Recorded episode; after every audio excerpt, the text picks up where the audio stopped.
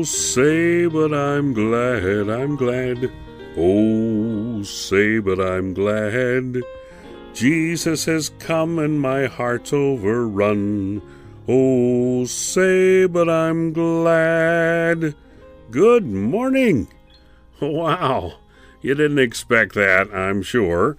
Probably just as well that you didn't expect it. You might not have listened to it. Well, there it is. I've got a song in my heart this morning.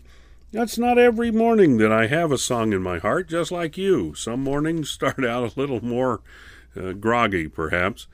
My name is Kenneth Hill. The program is Prayer Time. You're listening to non-commercial educational Christian radio, W H C B, Bristol, Kingsport, Johnson City. My Lord is in control, and I'm glad He is. I want to sing more, but I'm not going to bother you with it this morning. I am just absolutely delighted to be with you. We're a listener-supported broadcast service. W H C B exists because of God Himself and because of His wonderful grace in touching hearts and pocketbooks, and folks give as they're led by the very Spirit of God to give to the work of W H C B. Without the gifts of God's people, we would not be on the air, and we would not broadcast twenty-four hours a day, seven days a week. And so if you are inclined, if you're directed by the Spirit of God to give to the work of W H C B, we would love for you to follow God's direction and to give as He would have you to give. Here's our address: W H C B ninety-one point five F M, P O. Box five, Blountville, Tennessee, three seven six one seven. That's W H C B, P O. Box five, Blountville, Tennessee, three seven six one seven.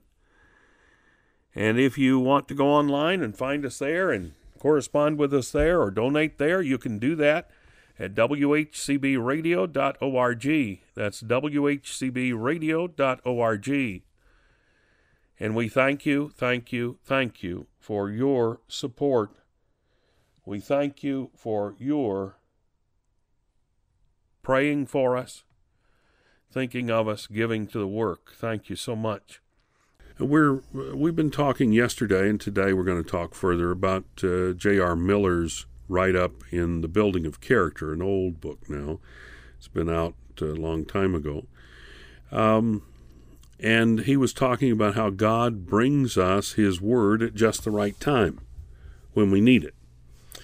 Uh, and uh, he continues with this. He says, God cannot show us the stars while the sun shines. He can't make known to us the precious things of love that He's prepared for us uh, for our nighttime when the day is still around us.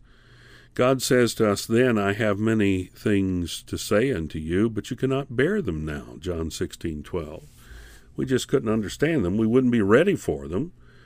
And so it takes time and it takes situation.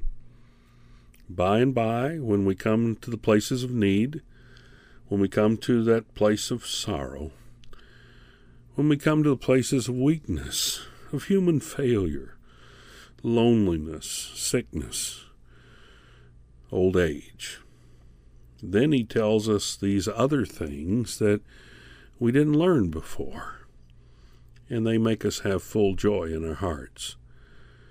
And so when night comes, He shows us the stars.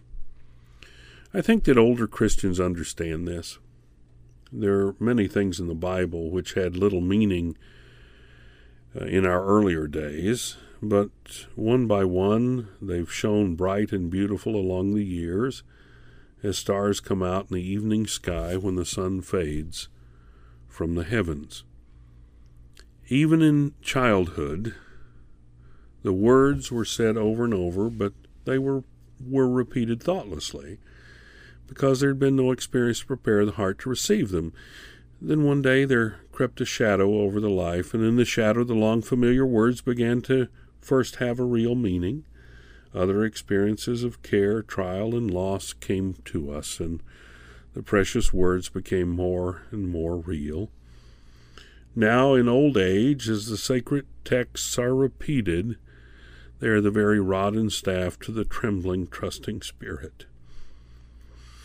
Thus, as life goes on, the meaning of Christ's words comes out clearer and clearer until his child's heedless repetition of them becomes the utterance of the faithful and trust of the strong man's soul.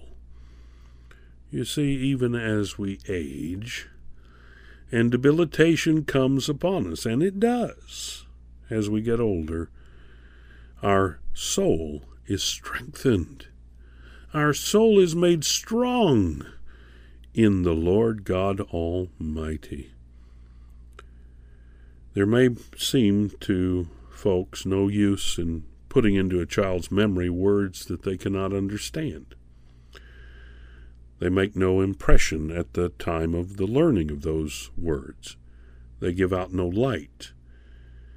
But I can testify personally right now that if you have those words of memory, those memory verses, as we used to call them in Sunday school, those verses that we had to learn to get a Bible or a New Testament or to go to Bible camp, when they're fixed in our hearts, someday they'll come when sorrow comes, when darkness comes. These words will flash out the sweet light of divine love, pouring the soft radiance of heavenly comfort upon the night of grief, sorrow, or trouble. And I can testify to the truth of those statements.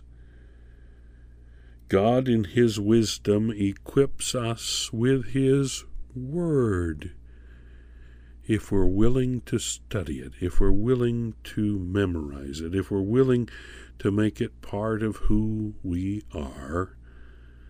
He will strengthen us at the proper time with his word. Hallelujah! What a Savior, preparing us in the time of need before the need ever happens.